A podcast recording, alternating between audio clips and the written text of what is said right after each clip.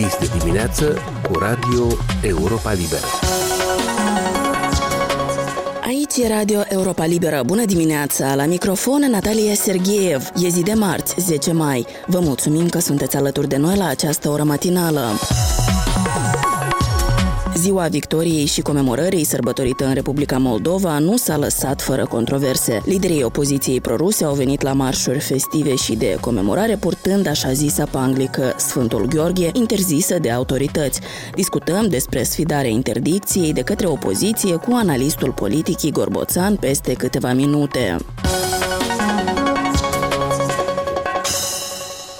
Așadar, lideri și activiști ai opoziției proruse au purtat panglica Sfântul Gheorghe la marșuri de 9 mai la Chișinău, Comrat și Bălți, sfidând interdicția impusă de autorități. Alexandru Eftode l-a întrebat pe analistul politic Igor Boțan de ce afișarea acestei panglici e atât de importante pentru aceste persoane. Liderii socialiști și comuniști din Parlamentul Republicii Moldova au mai degrabă grijă de electoratul lor decât de respectarea legilor Republicii Moldova. Deci, sfidând legea, ei au transmis un mesaj electoratului lor, care este destul de larg, e un segment de aproape 30%, că, iată, ei își asumă acest risc. În același timp, trebuie să recunoaștem că le-au transmis mesaje participanților să nu afișeze această panglică a Sfântului Gheorghe, care este interzisă prin lege în Republica Moldova, mai cu seamă... Adică să o afișeze ei, liderii marșului, dar nu și simplii participanți. Exact, asta este sensul, asta e un mesaj mesaj pentru electoratul lor, vedeți, noi ne asumăm riscurile pentru a vă satisface interesele, dar această strategie are partea de revers. Acești lideri din Parlament, care sigur că vor achita această amendă de 4500 de lei sau cât e acolo.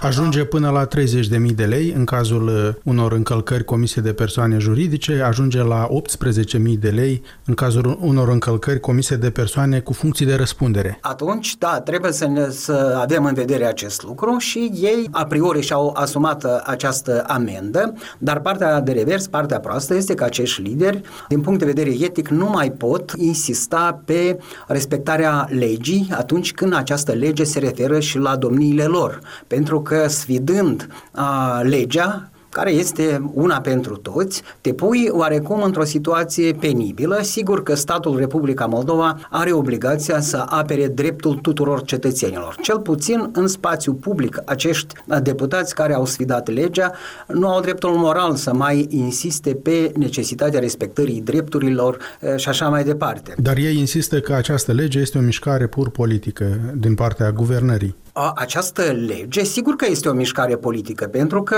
cei care sunt la guvernare promovează politici și este în interesul public ca cei care promovează politici și adoptă legi să le adopte în interesul Republicii Moldova și a cetățenilor acestei țări. Și aici vă pot exemplifica. Eu am privit uh, meetingul din Minsk, unde Lukashenko și toți cei câteva zeci, poate de mii de cetățeni care erau în piața centrală din Minsk purtau panglici nu Sfântul Gheorghe, ci panglici în culorile drapelului național acestei țări, fără ca în Belarus să existe vreo lege, dar știm că acum vreo 10-15 ani Lukashenko a făcut o declarație publică în care a spus că panglica Sfântul Gheorghe este un atribut al propagandei rusești, pentru că după cel de-al doilea război mondial, de-a lungul anilor și până la dizolvarea Uniunii Sovietice, nu a existat niciun fel de panglică Sfântul Gheorghe ca simbol al victoriei. Iar Belarus este republica care a avut de suferit foarte mult de pe urma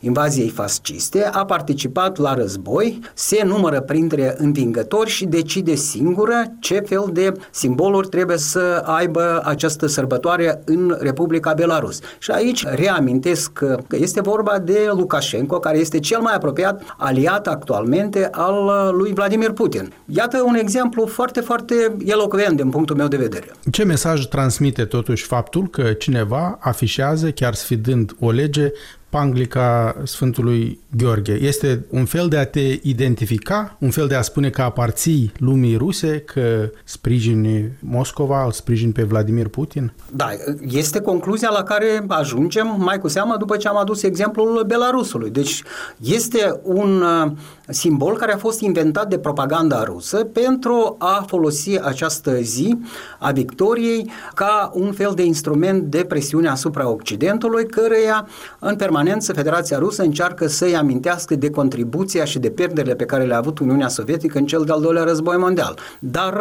asta nu are nicio legătură propriu-zisă cu această victorie împotriva fascismului, care a fost o victorie a aliaților. Iar Rusia, Uniunea Sovietică, a beneficiat de suportul Statelor Unite și aici lucrurile trebuie să fie spuse foarte clar. Puterea, atunci când a interzis panglica Sfântului Gheorghe, a spus că această panglică a ajuns să simbolizeze agresiunea rusă, inclusiv agresiunea Rusiei împotriva Ucrainei. În ce măsură această interdicție a oferit, de fapt, opoziției pro-ruse de aici, de la Chișinău, un prilej de a se manifesta? A consolidat opoziția pro-rusă? Care era pus în dificultate, între altele, fie spus de războiul din Ucraina, nici nu-l putea sprijini pe față pentru că mor oameni acolo, dar nici nu-l putea condamna pentru că e un război declanșat de Vladimir Putin. Eu cred că decizia Parlamentului Republicii Moldova, adoptarea legii respective, a fost un act absolut legitim și absolut necesar, pentru că altminteri apare ceea ce se numește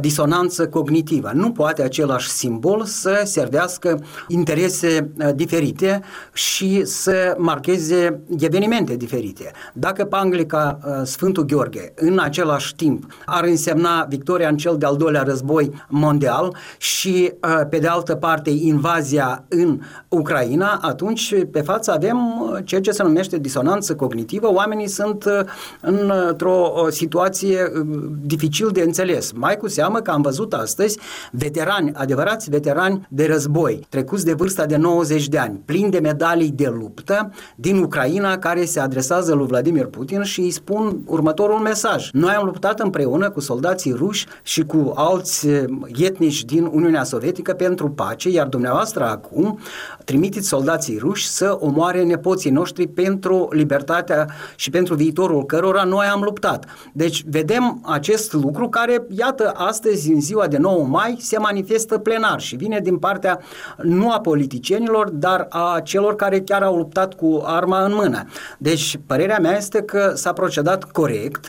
Pe de altă parte... Pot Dar cu ce efect? Cu ce efect? Pentru că panglica aceasta a fost folosită masiv astăzi în Republica Moldova la aceste marșuri, mitinguri. Interzicerea ei a fost un motiv, un prilej de consolidare a acestei opoziții. Da, este adevărat și acum uh, organele de drept, poliția, trebuie să ia act și să identifice pe cei care au încălcat legea. Uh, dacă întrebați de ce se procedează așa, Răspunsul este foarte simplu, pentru că Republica Moldova este profund divizată, iar această panglică Sfântul Gheorghe, după invazia Ucrainei, adâncește acest clivaj uh, din societatea moldovenească, iar liderii politici care uh, și-au uh, permis uh, această frondă ne-au transmis mesajul foarte clar, ei susțin operațiunea militară a Rusiei în Ucraina și nu este pentru prima dată, putem aici să amintim că Igor Dodon a fost cel care în 2014 se adresa rușilor și invita să ajute Republica Moldova să-și recupereze teritoriile istorice de la Ucraina. Deci este vorba despre o recidivă care astăzi s-a manifestat așa cum am văzut cu toții, dar partea de revers, așa cum spuneam, este că acești politicieni nu mai pot, din punct de vedere moral, să insiste pe respectarea a, legii și a drepturilor lor cetățenești.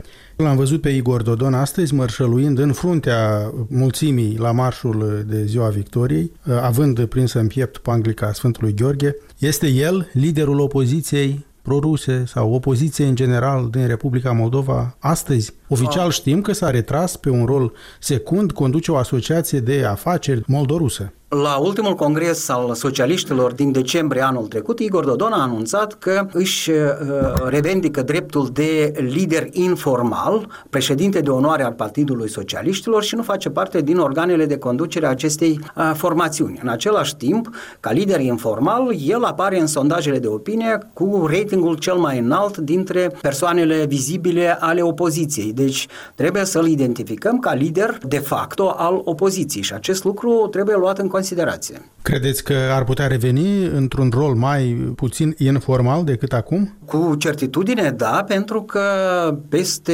2 ani și jumătate vor avea loc alegeri prezidențiale și atunci când vor încerca să identifice o candidatură, probabil vor miza pe candidatura cu ratingul cel mai înalt pentru a-i face o poziție serioasă actualului șef al statului sau altor candidați care vor participa la alegeri.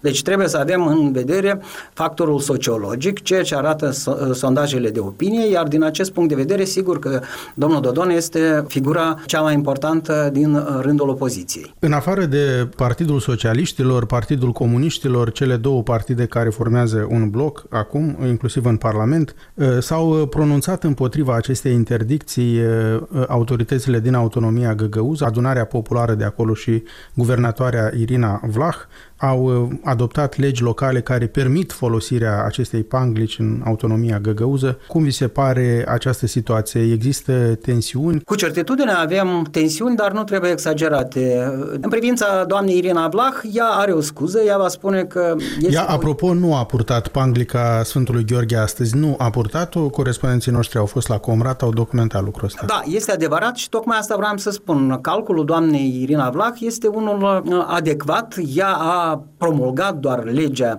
care a fost adoptată de adunarea populară după ce Curtea de Apel și-a dat sentința pe marginea acestui subiect. Iată că ea s-a conformat și nu a purtat această panglică, ceea ce ne spune uh, despre uh, intențiile doamnei Irina Vlah. Peste un an de zile îi expiră cel de-al doilea mandat de guvernator al Găgăuziei și din câte putem uh, înțelege, desprinde din comportamentul domniei sale, ea are ambiții de a se relansa în politica de nivel național, de aceea înțelege că nu este bine să sfideze legile Republicii Moldova. În privința deputaților, e vorba despre același lucru la care m-am referit deja atunci când am vorbit despre socialiști și comuniști. Ei vor, prin această sfidare, să le transmit un mesaj alegătorilor lor că, iată, sunt fermi pe poziții, nu cedează, deși și așa cum spuneam, sunt conștienți că soldații ruși care poartă această panglică, iată, comit crime de război în Ucraina și acest lucru oricum va avea repercusiuni pe viitor. Dar speranța mea este că autoritățile din Republica Moldova vor identifica doar pe cei care au încălcat legea, a, și aici există un factor apropo, foarte apropo, important. Poliția a spus că nu va tolera încălcarea legii. În același timp a spus că nu va interveni direct, va documenta aceste cazuri cu mijloace moderne și va aplica amenziile ulterior. Vi se pare justificată, rațională această atitudine a poliției sau trebuia să intervină? Părerea mea este că poliția a acționat absolut uh, adecvat, uh, așa cum uh, e necesar în astfel de situații.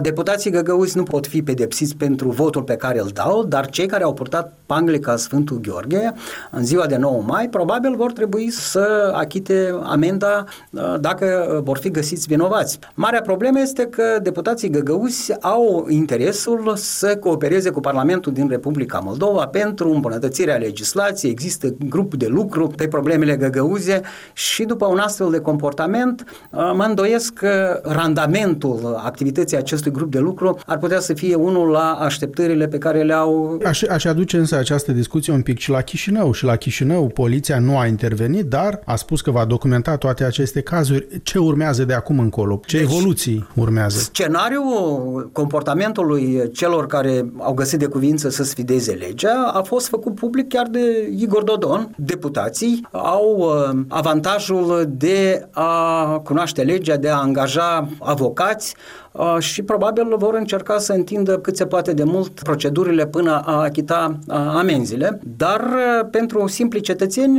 era o inconveniență pe care deputații socialiști, comuniști au găsit de cuvință să o depășească prin a-i sfătui să nu poarte această panglică pentru că vor avea bătăi de cap. A fost analistul politic Igor Boțan, intervievat de Alexandru Eftode. Pentru știri, analize, reportaje și comentarii, vizitați-ne pe net la moldova.europaliber liberă.org. Aici se încheie emisiunea noastră matinală. Alături de dumneavoastră în această dimineață a fost Natalie Sergeev. Ne puteți găsi pe internet la adresa moldova.europalibera.org. Vă mai recomandăm să ne urmăriți pe Facebook, Instagram și YouTube. Vă mulțumesc pentru atenție. Aveți grijă de voi și de cei dragi. Aici e Radio Europa Liberă.